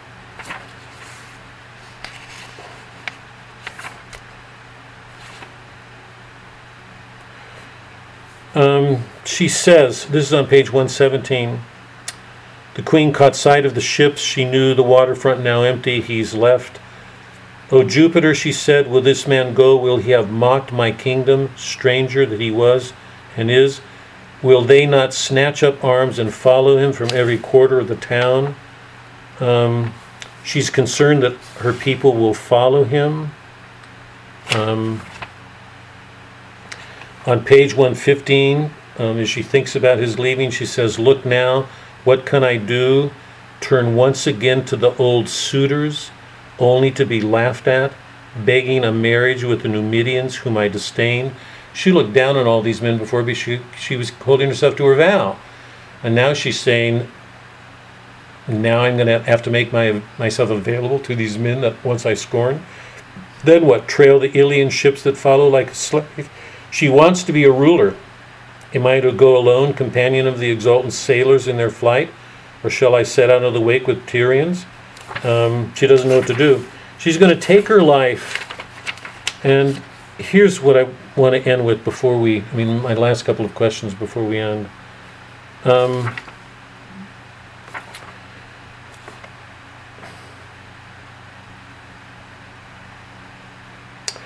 she places herself in the top of this pyre and sets um, fire to it. And this is one of the last descriptions we have. Um,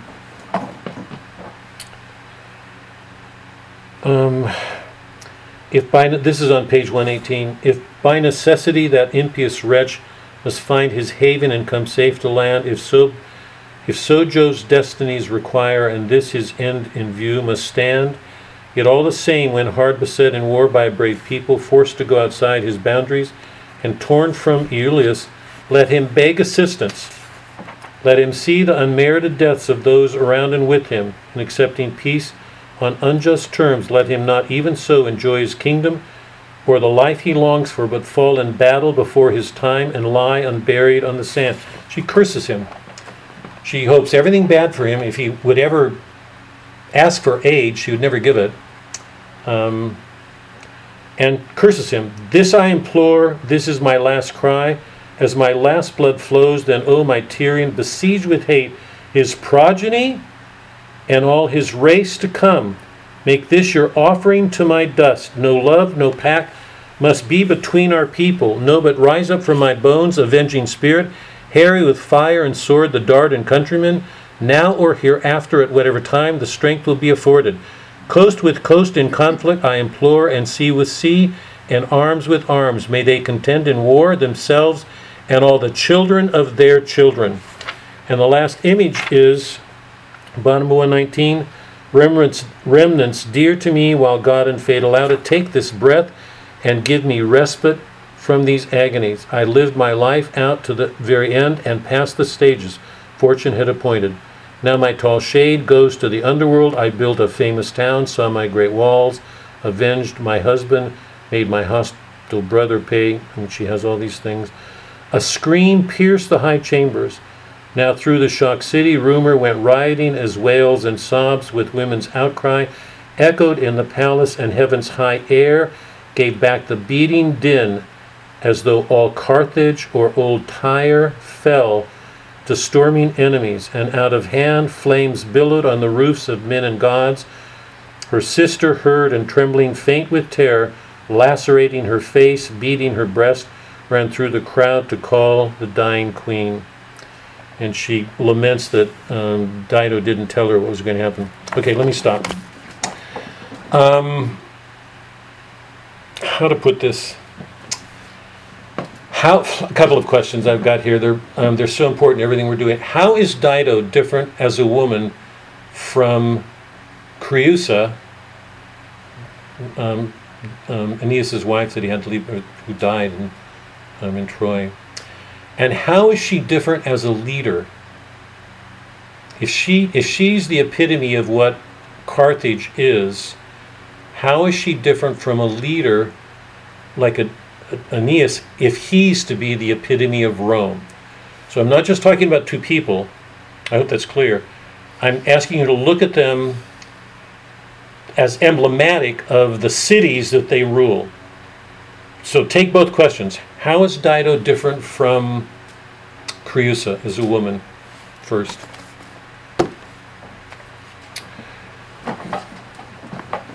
We're looking at ah. two individuals. They're both, by the way, they're both refugees. Dido had to flee. She, she was victimized. So is Aeneas. They're both carrying suffering. She comes here to found Carthage. She's going to go on to found Rome. How is she different as a woman from Creusa? That's the first question. Well, she was ruled by her passion.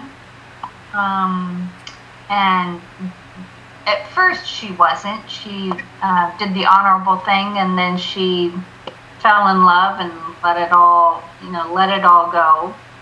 Um, but then it wasn't really love because when Aeneas left to do what he was supposed to do, then she got very scornful and um, wanted bad things for him. So, uh, what's her name?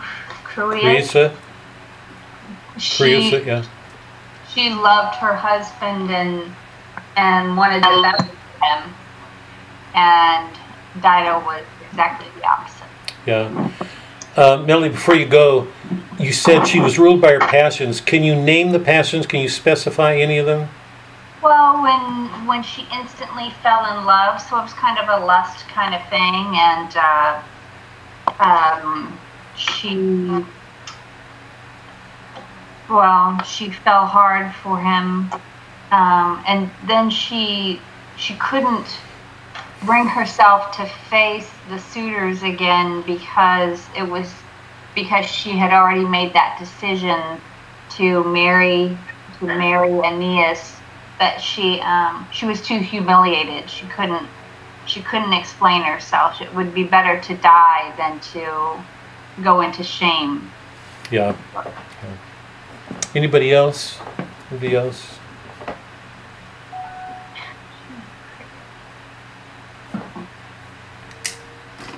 Well, it was all about her. It was very selfish love. Yeah. Yeah. Yeah. Sue, did you did you have something? Were you going to say something? Well, it's really, and then Teresa was, Sue, I can't hear you. I, is for a bigger, bigger future. She, she was concerned not just for herself, as you said, and she was concerned for her husband, for her son, for the future generations, for what was supposed to be. So she had, in a sense, a bigger view of the universe. Yes. yeah. So around herself. Yeah. Yeah. Anybody else? If if I were to um, if I were to identify the passions, because you, I mean, I thought your word was a good one, Melody, but um, I would say um, hatred and spite, particularly spite. Um, she's a proud woman, really proud, um, and I think it's really important to put these things together. What I think what we're meant to see is that Carthage would be a proud. Remember the image. The image. The logo of Carthage is that war horse. It's a noble creature. Carthage is noble. It's a fighter warriors. It's got the temperament of a woman who's a fighter. She's proud and um, and, and and you know in the beginning noble as you said, but when she falls in love with um, Aeneas, and and she's in a relationship in which she's you know having to deal with giving herself again, and he leaves. It's not just that he leaves. Um, what she's faced with is the pride in her own character. Um, you know the way she talks about having to be available to these suitors whom once she scorned. You know, is she going to have to? Is she going to have to humiliate herself or lower herself to be available to those men? Um, faced with all of those problems, her answer to them in her nobility is not to give herself up, it's to kill herself. And I think it's really important here. The, and- and this is so important. The final image we get at the close of that chapter is of, is of um, Carthage burning. That's a proleptic, that's a proleptic image of Carthage in the Punic Wars. Rome's going to destroy it. Um, so what? A couple, really, a couple of important things here. And um, Dido is an image of a person who, a woman, in this case, very self-centered, very ambitious, very noble, who wants to create a city, but in her image, very proud, very noble. When she's faced with something that asks something of her, she can't do it. Aeneas is defined constantly by having to give up his will for something greater than himself, again and again and again and again. So the difference between the two cities is a nobility and something more human and ordinary. The logo of Rome, remember, is a, a sow and 30 piglets. There's nothing uglier or more common than a pig. Set it against a warhorse. I mean, you've got an image of everything that Rome stands for and everything that Carthage stands for. So when we get an image of, of the of the pyre going up and it's it's it's presented as if it were an image of Carthage going up, that's a proleptic image of Carthage when it will be destroyed at the end of the Punic Wars. Okay? So Virgil is showing us the, the character of the motivating character behind two cities. Selfish, selfless. One of the most important things that we've got to note here is this.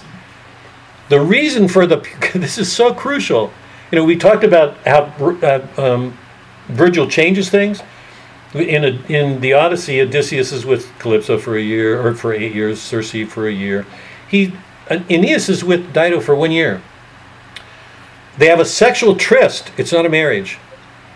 The ultimate consequence, that language that I wrote, curse on your children and their children's children. What Homer sh- or Virgil is showing us is the causes of the Punic War was this sexual looseness with Aeneas. She she throws this curse down, and we're going to see it played out. What um, twelve hundred years later? No, yeah, no, six seven hundred years later in the Punic Wars. If the if the Trojan Wars are twelve hundred and the Punic Wars are from three hundred following, I can't remember the dates. Um, it's an important remember there were three Punic Wars between Carthage and Rome. In the I think it was in the second. My history's loose on this. I think it was in the second one that Hannibal actually crossed the Alps and brought forces into Italy. And Italy was at the point of being, or Rome was at the point of being destroyed. Um, and Rome's answer, finally, when they did defeat Hannibal, was to go back and level Carthage.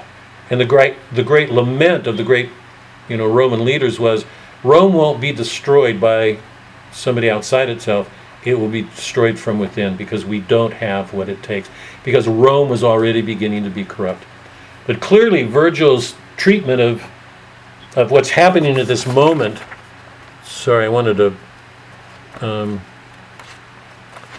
um, is that the origins of the Punic Wars um, is this this illicit sexual relationship that Aeneas had with now through the shocked city rumor went rioting, and wails, sobs, with women's outcry echoed in the palace, and heaven's high air gave back the beating din, as though all Carthage or old Tyre fell to storming enemies, and out of hand flames bellowed.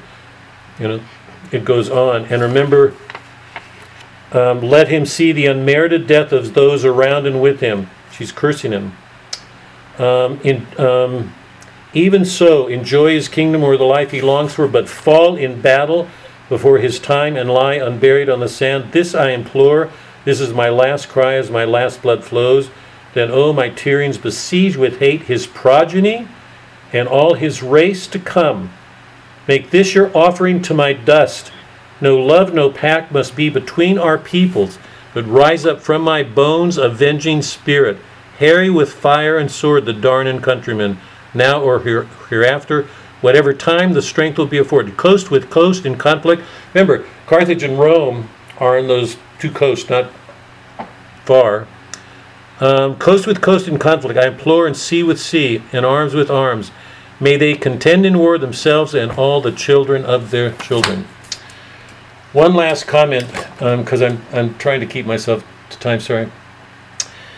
If we look at the Greek world and the Roman world, I already made this point, but I want to underscore it here.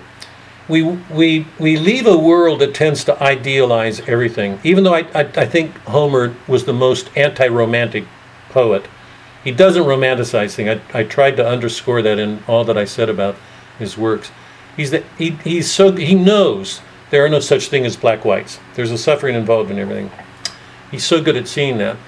But the Greek mind tended to live in an idealized world. Odysseus's um, experiences at sea are contacts with archetypes. Okay. Um, struggles for nine years to get home.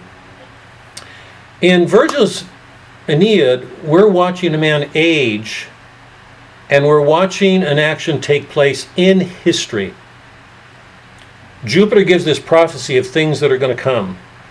But what we're watching are things actually taking place in history, in historical time.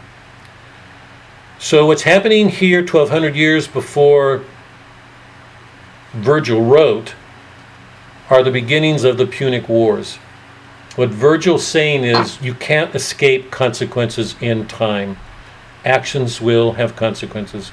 So we're much more embedded in a world of history and time with Virgil than we are in Homer. And I, I don't even like saying that because to say it that way makes it, I mean, you know how much I value Homer. I mean, I, I just think he's one of the most extraordinary poets, but I, I, I don't want to say bad things about him because I, I don't believe them. I think he's extraordinary. But when we put the two works together, the two worldviews, the Homeric and the Virgilian, we're watching a poet move into time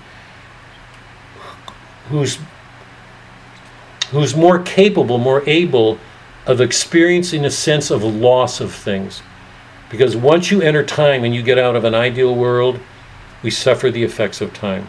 That's why Virgil has that name, Melancholy Virgil. We're going to start book six. I, I'll just I'm just going to touch on book five. It's it's Anchises' funeral. I'm only going to touch on it. We're going to do book six and seven when we meet next week. But before I start next week, what I want to do is just make a list of all the things that Aeneas had to give up. You can make that list for yourself. Think about the things that Aeneas had to lose and set that against that Greek world. It's loss after loss after loss after loss after loss, and he still has to go on. He can't let the fact that he loses keep him from doing anything, or he can't let the fact that he loses things be a cause of despair, which is what happens to Dido. So when we think about the Rome that's coming into existence, this new kind of city I, I hope everybody's aware how much this is pointing towards Christ in an amazing, amazing way. And this is from a pagan. That something is coming into being that isn't like anything Virgil's seen. He knows that man is not enough. He knows that the mythological gods were not enough. He knows that philosophy is not enough. There will be this great thing, but something more. And that's the Rome that is the center of was the center of the world and center of Christendom. Let me stop. Any any questions before we stop for the night?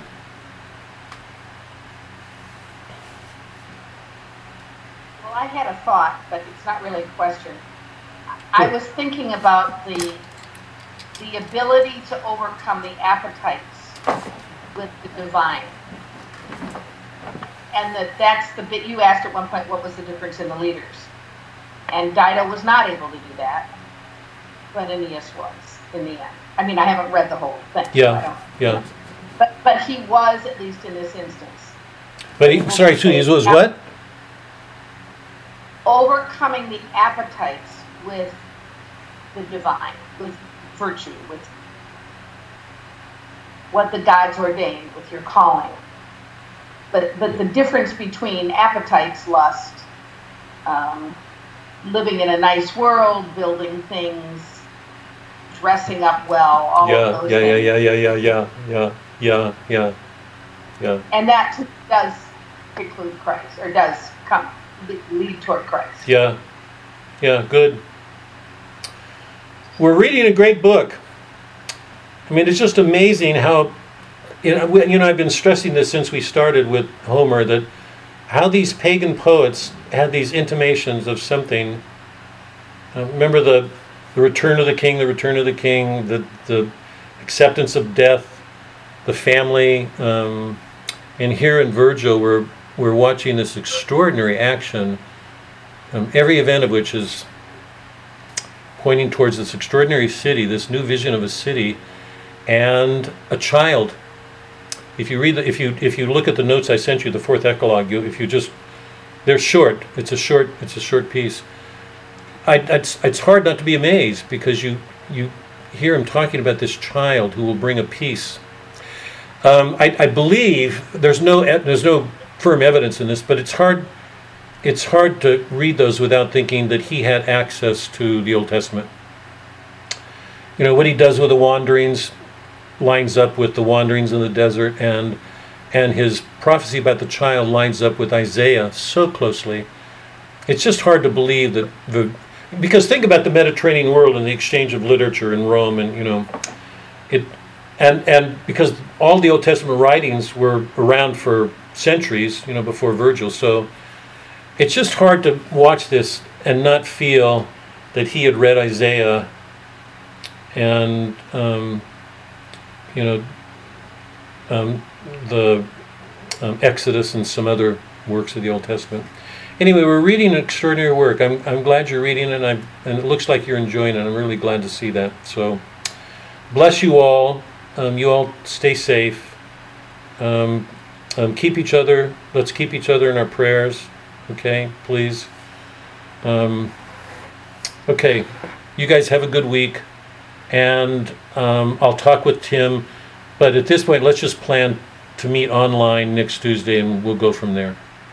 Okay, you guys have a good week. Bye. Thank you.